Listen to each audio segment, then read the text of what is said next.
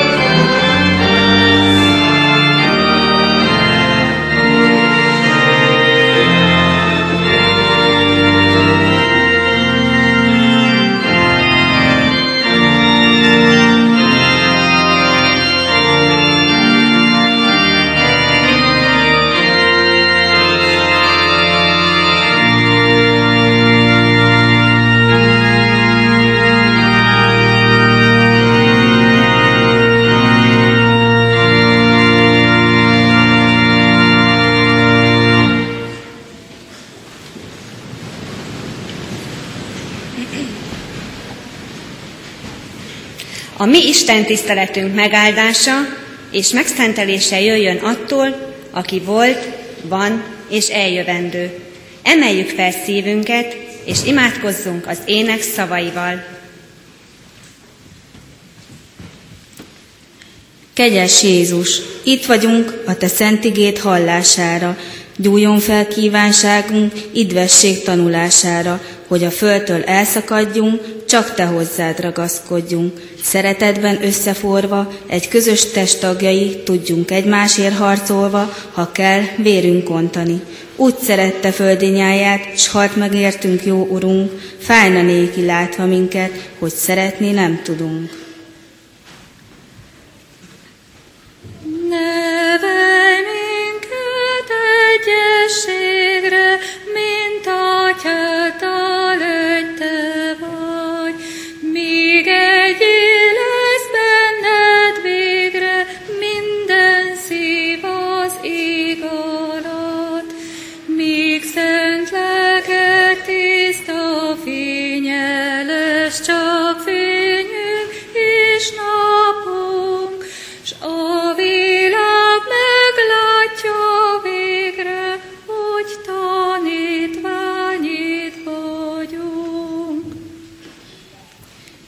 Szent lelket tiszta fénye, lesz csak fényünk és napunk, és a világ meglátja végre, hogy tanítványaid vagyunk. Amen. Hallgassa meg a gyülekezet Isten igéjét, amely megvan írva Márk evangéliuma harmadik részéből, a 13-tól 19. versekben a következőképpen. Azután felment a hegyre, és magához hívta, akiket akart, ők pedig oda mentek hozzá. Tizenkettőt választott ki arra, hogy vele legyenek, és azután elküldje őket, hogy hirdessék az igét, és hogy a tőle kapott hatalommal kiűzzék az ördögöket. Kiválasztotta tehát a tizenkettőt, Simont, akinek a Péter nevet adta, Jakabot, a Zebedeus fiát, és Jánost, a Jakab testvérét, akinek a Bolnegres nevet adta, ami azt jelenti mennydörgés fiai. Továbbá Andrást és Fülöpöt, Bertalant és Mátét, Tamást és Jakabot, az Alfeus fiát, Taddeust és Simont, a Kananeust, Júdás, Iskáriótest, aki el is árulta őt. Ámen. Foglaljuk el, foglaljuk el a helyünket, és a 299. dicséret első versét énekeljük az ige hirdetésre készülve.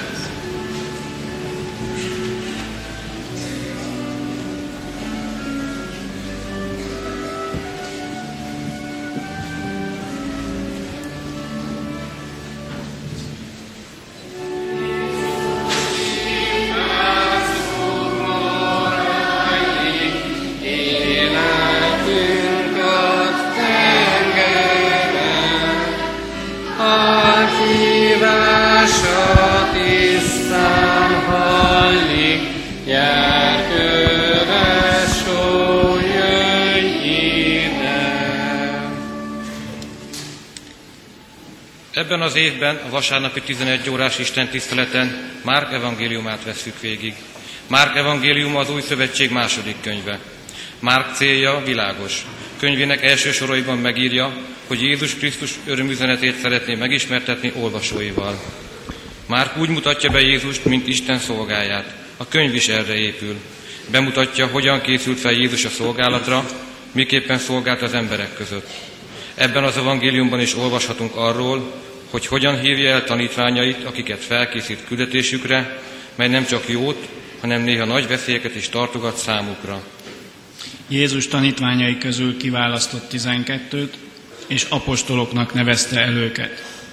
Gyakran csak egyszerűen tizenkettőnek nevezi a szöveg a tizenkét apostolt. A tizenkettes szám Izrael tizenkét törzsére utal. Apostoloknak nevezzük tehát a keresztény hagyomány alapján azokat a férfiakat, akiket a názáreti Jézus kiválasztott, és akiknek küldetést adott. A szó a görög apostolos szóból ered, melynek jelentése küldött.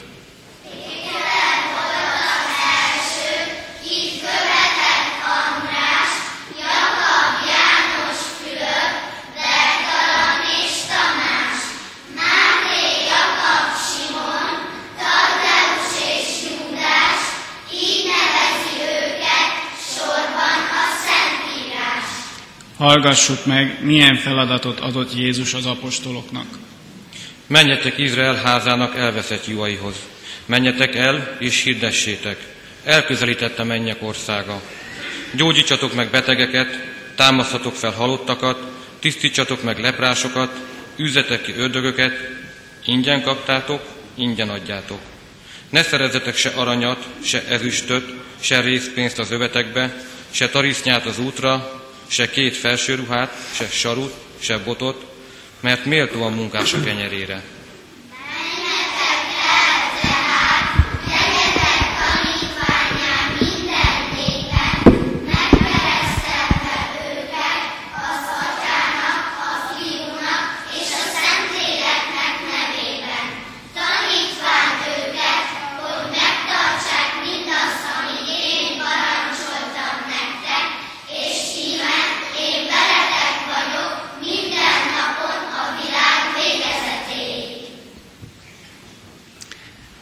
Kedves testvérek, kedves gyülekezet, hallhattuk a felolvasott igében, hogy Jézus 12-t választott ki.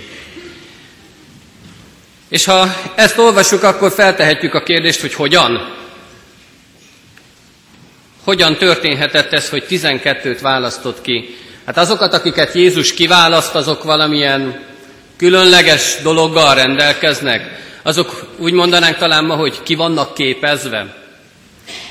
És azt látjuk, ha elolvassuk az igét, azt látjuk, ha figyelmesen hallgatjuk Jézus szavait, bizony nem így van. Jézus olyan embereket választott, mint te vagy én. Olyan embereket, akik hétköznapi emberek, akik nem rendelkeznek valami különleges dologgal, nincsenek kiképezve semmire, ő ilyen embereket választott tanítványának.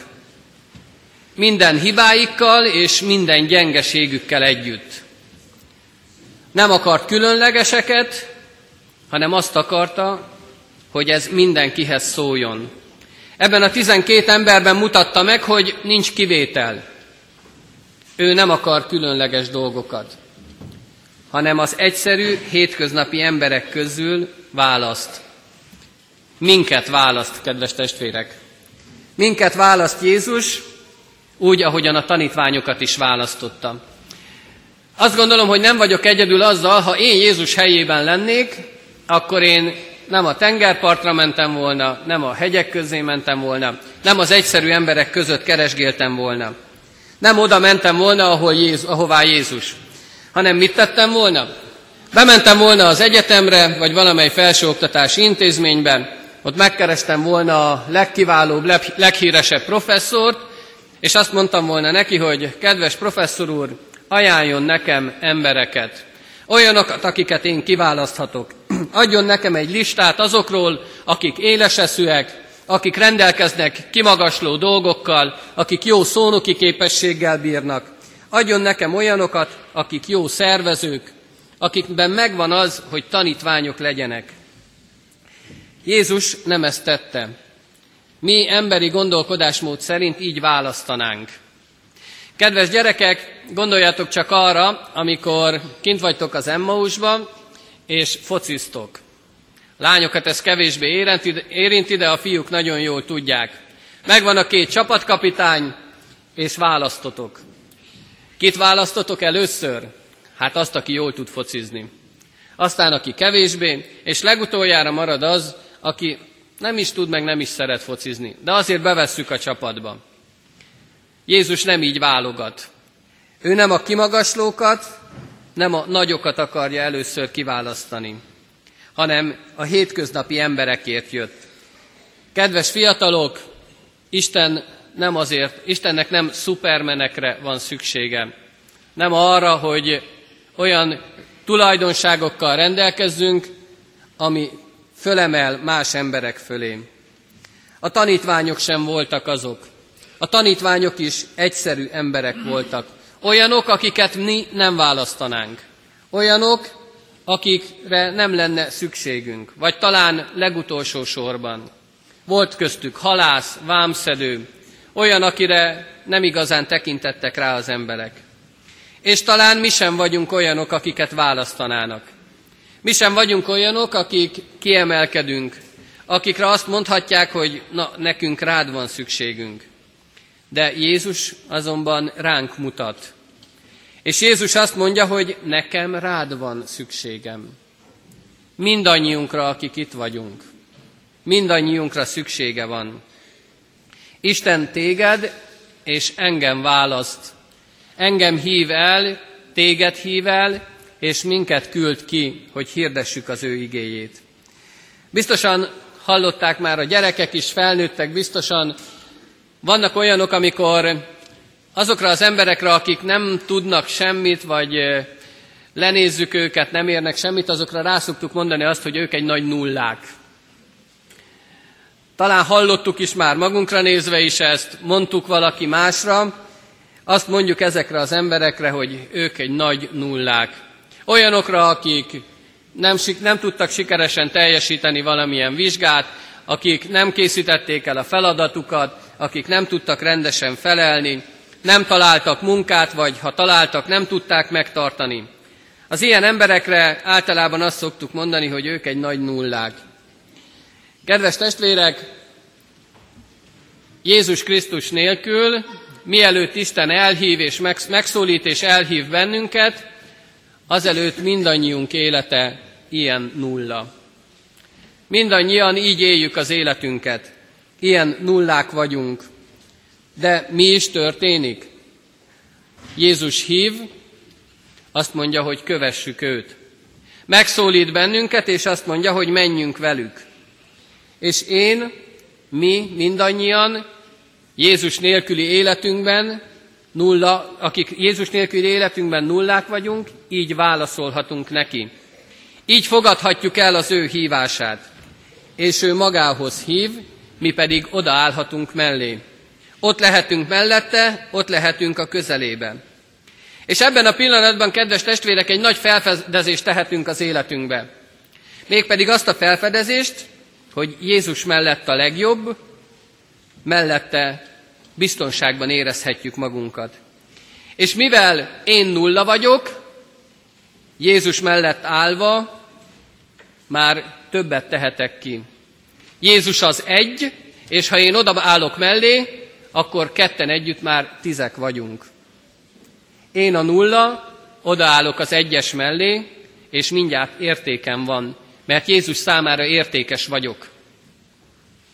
Mert Jézusnak fontos vagyok, és ő ezért hív. És akkor te, feltehetjük a kérdést, kedves testvérek, hogy vannak-e még ilyen nullák? Hát akkor jöjjenek. Álljanak oda, mert akkor már lesz száz, és ha van még nulla, akkor jöjjön az is, mert akkor lesz ezer, meg tízezer, meg százezer, meg egymillió, és még folytathatnánk.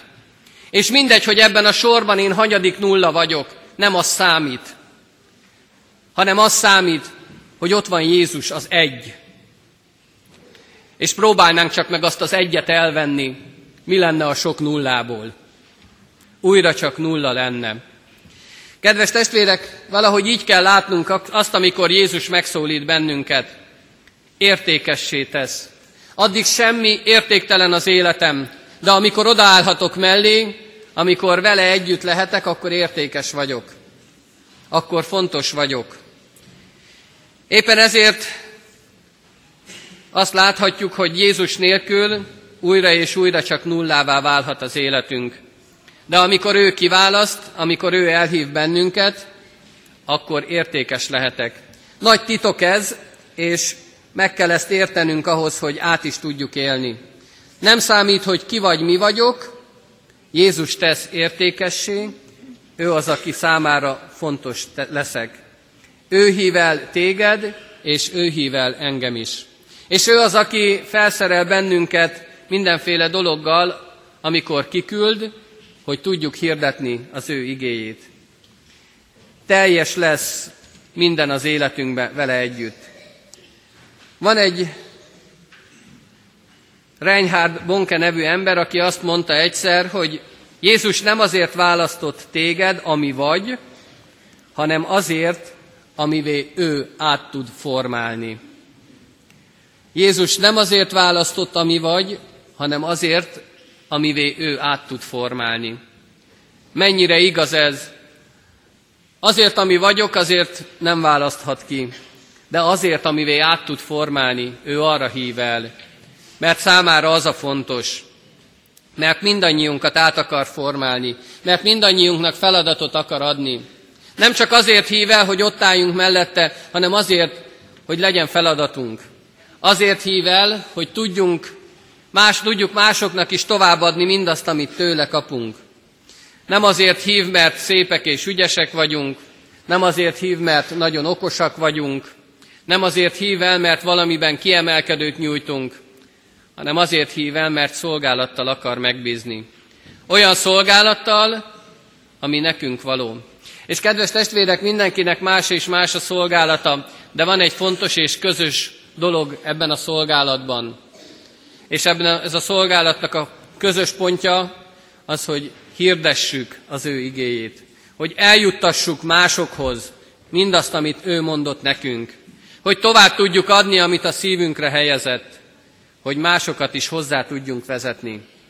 Ez a közös pont. Ez az, amit mindannyiunknak át kell élnünk akkor, amikor ő kiküld. Ezt kell tennünk, erre hív bennünket. Formálni akar, célja van velünk. Milyenné akar formálni? Hát olyanná, hogy alkalmasak legyünk a kiküldésre. Olyanná, hogy alkalmasak legyünk az ő igéjének hirdetésére. Éppen ezért arra indít bennünket ez az ige, ahogyan az énekben is, illetve az elhívásokban olvassuk, a tanítványok elhívásában, ne késlekedjünk. Ahogy a tanítványok egyből letették a hálót a kezükből, ott hagytak mindent, ami addig az életükbe volt, és mentek Jézus után, ugyanígy legyen ez a mi életünkben is. Ne késlekedjünk. Ha meghalljuk a hívószót, akkor lépjünk, induljunk utána. Azért, hogy mások is meglássák. Azért, hogy mások is odajussanak. Azért, hogy mások is ezt a szolgálatot el tudják végezni. Kedves testvérek, erre hív bennünket az ige, azt, hogy oda vezessünk másokat is Istenhez. Ezt adja meg nekünk, ehhez legyen elég bölcsességünk és erőnk, ehhez legyen nekünk mindenünk meg, amit ő akar adni az életünkbe. Csak tudjuk azt elfogadni. Amen.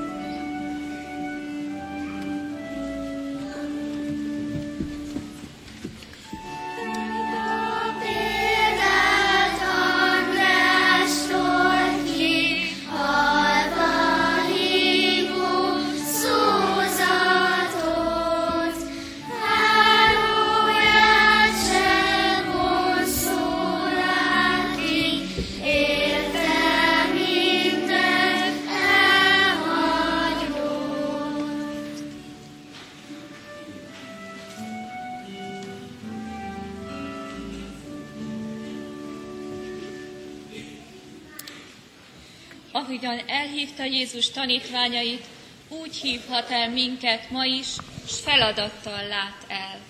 Ült a halász a folyóparton, és horgászott. Egyszer oda ment hozzá egy éhes ember, és azt mondta. Éhes vagyok, adj nekem a haladból. A halász adott neki. Ezt meglátta egy másik éhes ember, és ő is oda ment kérni, és ő is kapott. Azután egy harmadik, egy negyedik is, és gyorsan elterjedt a híre annak, hogy van a folyóparton valaki, aki tud halat fogni, és köré gyülekeztek az emberek. Egy napon azonban azt mondta a halász.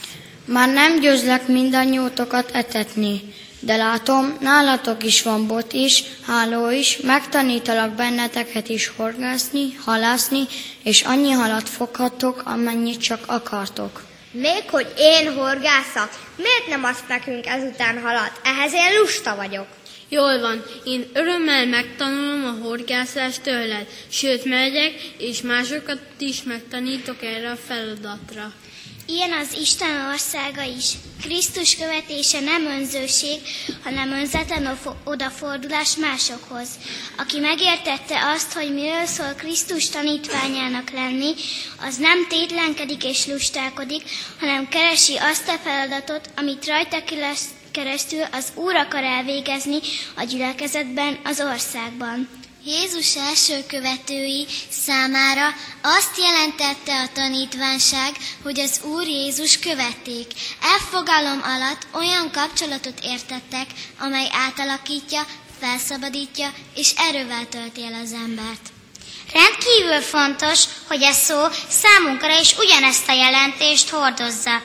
Tanítvány az, aki megváltójának fogadta el Jézus Krisztust, aki mindent megtesz azért, hogy Istennel való kapcsolata erősödjön, és a Szentlélek által igyekszik egész életét Jézus uralma alá vonni.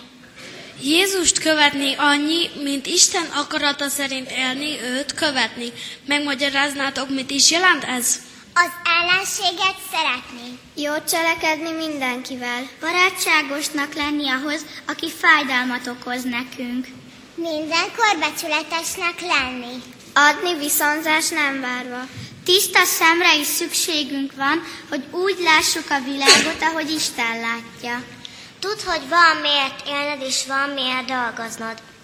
Egyszer majd neked is el kell számolnod, és azon a napon biztos lesz néhány megválaszolandó kérdésed. Nem az lesz a fontos, hogy milyen autód van, hanem az, hogy hány embert vettél fel az autódba. Nem az számít majd, hogy mekkora házad volt, hanem az, hogy hány embernek adtál otthont. És akkor már nem a ruha tesz téged, hanem az a tudat, hogy mennyi embernek segítettél felöltözni. És akkor már nem számít se pénzed, se aranyad, de számít, hogyan éltél azért, hogy azokat megszerezd. És ott nem az lesz a kérdés, mi volt a munkád. A kérdés az lesz, tettél-e elegendő jót. Nem az lesz a fontos, hány barátod volt, hanem az, hogy te hány embernek voltál igaz barátja. Senki nem kérdi, ki volt a szomszédod. A kérdés az, te milyen szomszéd voltál. A bőröd színe és a külsőd akkor már nem lesz fontos. De a mosolyod és a szemed csillogása elárulja majd, ki vagy. Ha Jézus tanítványa vagy, akkor joggal kérdezhetik mások. Mennyi szeretet van benned? Azért van síró, hogy vigasztad, éhező, hogy teríts asztalt. Azért van seb, hogy bekösse kezed, vak elhagyott, azért van, hogy szeresd. Azért van annyi árva üldözött, hogy oltalmat nyerjen karod között. Az irgalmat kínok fakasztják, mélység felett van csak magasság. Ha más gyötrődik, vérzik, szenved, azért van, hogy megmutassad, mennyi szeretet van benned.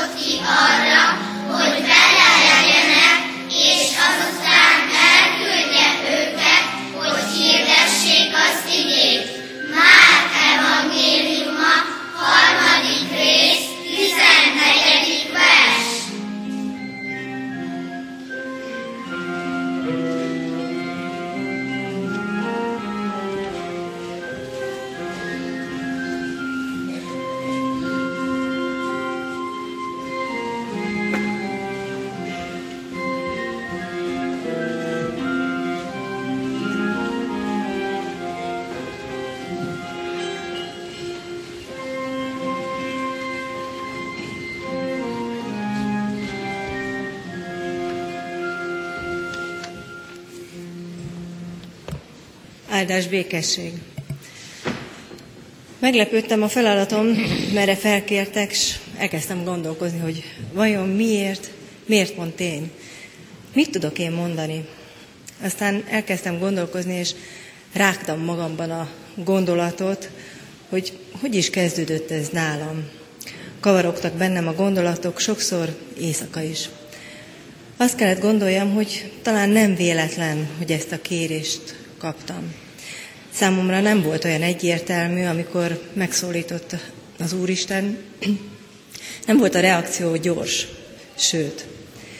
Két részre bontanám, hogy hogyan is lettem Jézus követő, és hogyan is tudok tanítvány lenni. Persze ezt idézőjelben értem, hiszen magam nem említhetem egy sorban Simonnal, Jakabbal, Andrással és a többi tanítványjal. Az első találkozásom, bár akkor ezt én még nem tudtam, hogy ez volt az első jel. Felnőtt korban már egy gyermekkel kerültem olyan élethelyzetben, amikor az ember azt érzi, hogy most nagyon mélyen van.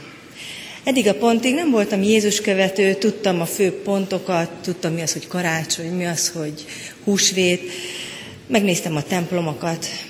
Ahogy a Reményik Sándor írta egyik versében, gyönyörködni jártam a templomokba, mint a hangversenyekre, tárlatokra, a lelkem minden szentbeszéd után csak muzsikával, képpel lett tele. Azonban abban a helyzetben kerestem a kapaszkodót, a kiutat. Úgymond próbáltam magamat a hajamnál fogva kirángatni, és akkor a szüleimnek egy nagyon régi barátjával találkoztam, aki megkérdezte, hogy hogy mint vagyok. Rövid tőmondatokban elmondtam az akkori helyzetemet, és rögtön látta, hogy nagy a baj. A hölgy jogász volt, és Krisztus követő.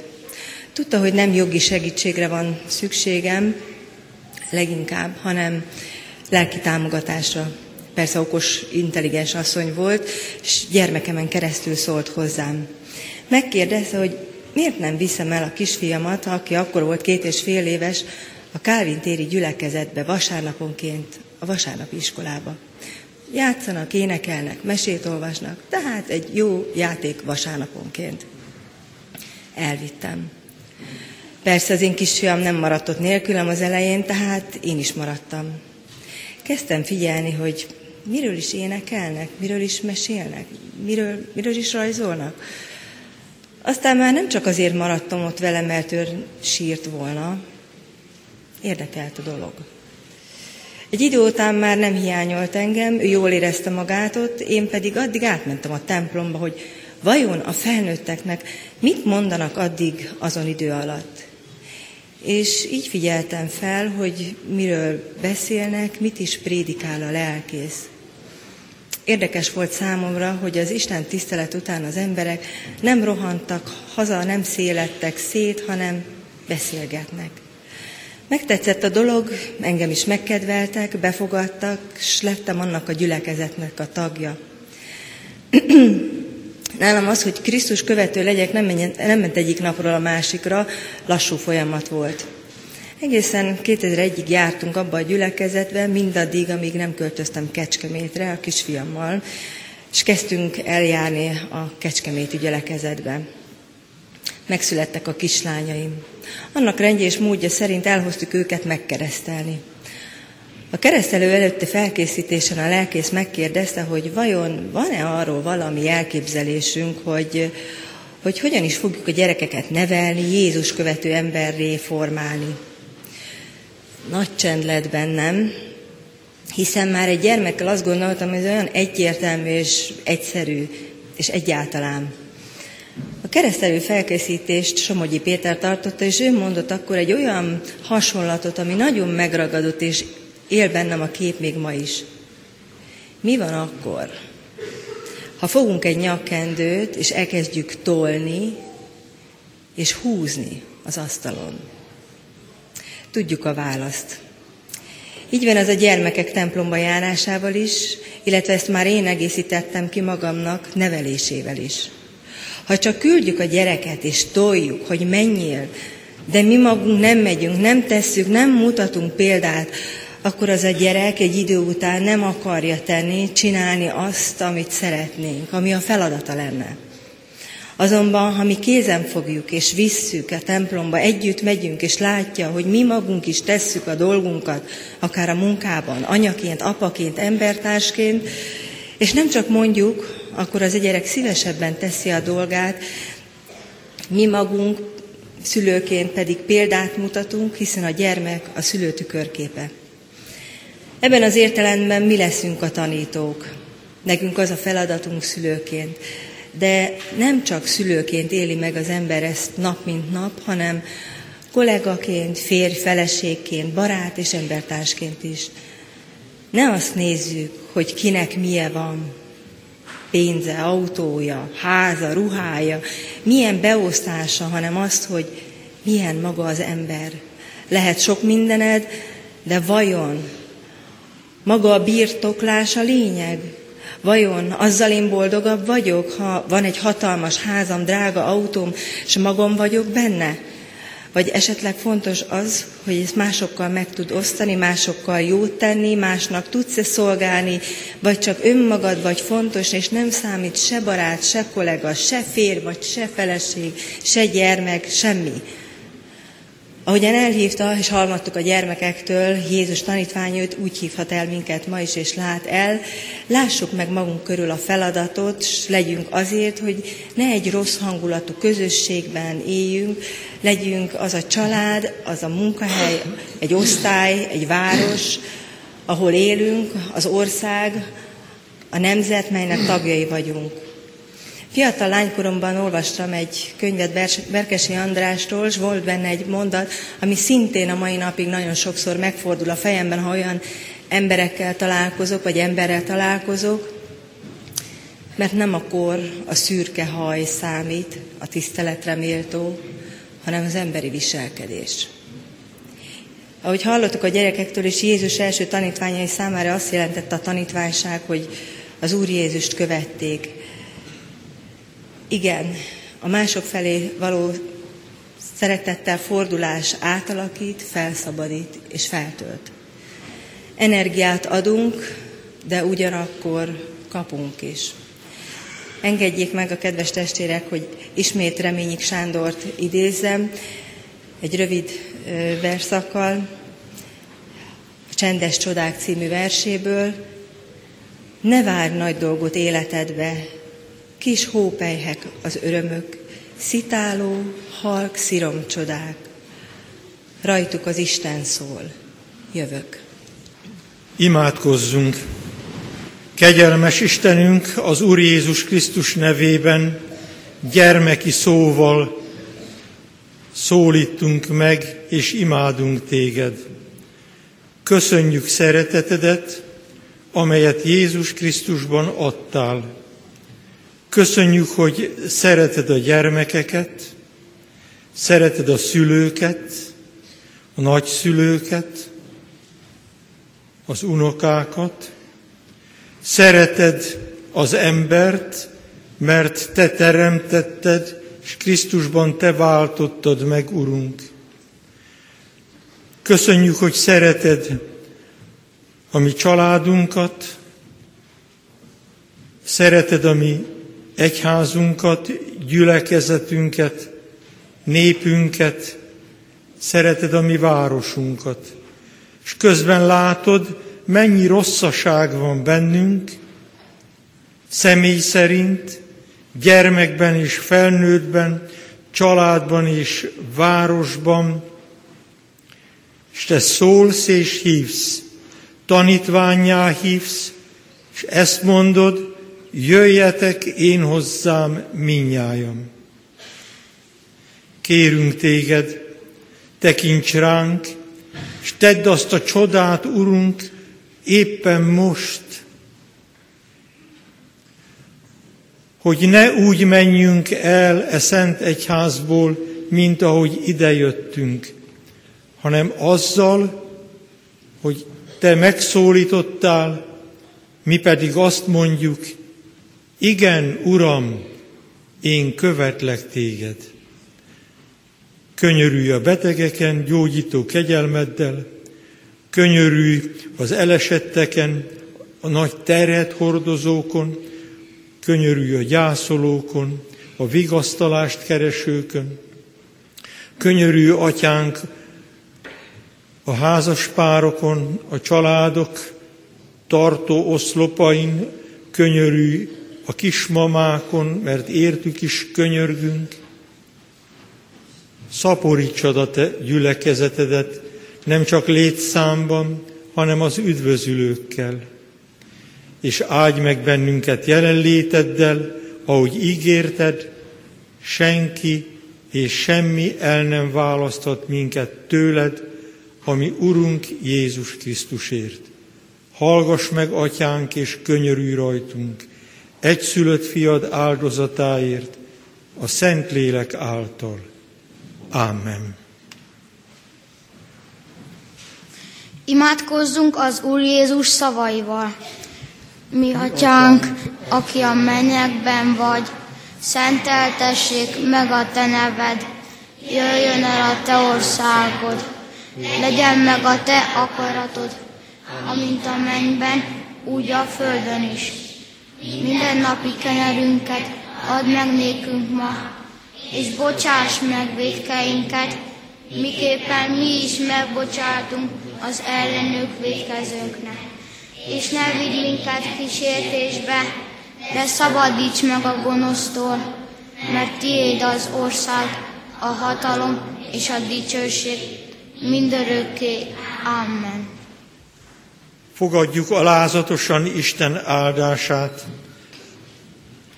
Az Úr Jézus Krisztus kegyelme, mennyei atyánk szeretete és a Szentlélek közössége legyen és maradjon velünk.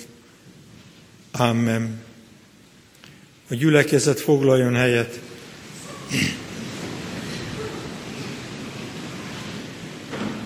Kedves testvérek, Isten tiszteletünk része a, hál, a hála áldozat. Egészséges, értelmű, testű gyermekekre gondoltok, ugye van miért hálát adni. Ne úgy tekintsétek, hogy koldulunk, vagy hogy koldul az egyház, amikor a persejbe kér, hanem az ige mondja, amit egész héten elkészítettetek az Úr házába, az Isten dicsőségére szent áldozatul adjátok. Testvérek, az Isten tiszteletek rendjét a test, úgy is tudják a testvérek, a szokott módon is rendben tartjuk azokat, ma este ötkor hitmélyítő Isten tisztelet lesz itt a templomunkban. A heti alkalmakat a szokott módon tartjuk. Viszont érezzük már, s ha vidáman akarnánk szólni, azt is mondhatjuk, hogy széllel szemben érezzük, itt van adventnek illata, és készületünk a karácsonyra. Évről évre megszervezzük a karácsony készülődésében az advent váró gyülekezeti délutánt, ebben az évben két hét múlva november 30-án fél háromtól. Tessék jegyezni, november utolsó vasárnapján délután fél háromtól adventváró gyülekezeti alkalom a gyülekezet tagjait, családjait, gyermekeit, az iskolás gyermekek szüleit, mindenkit szeretettel várunk, mégpedig az új kollégiumba.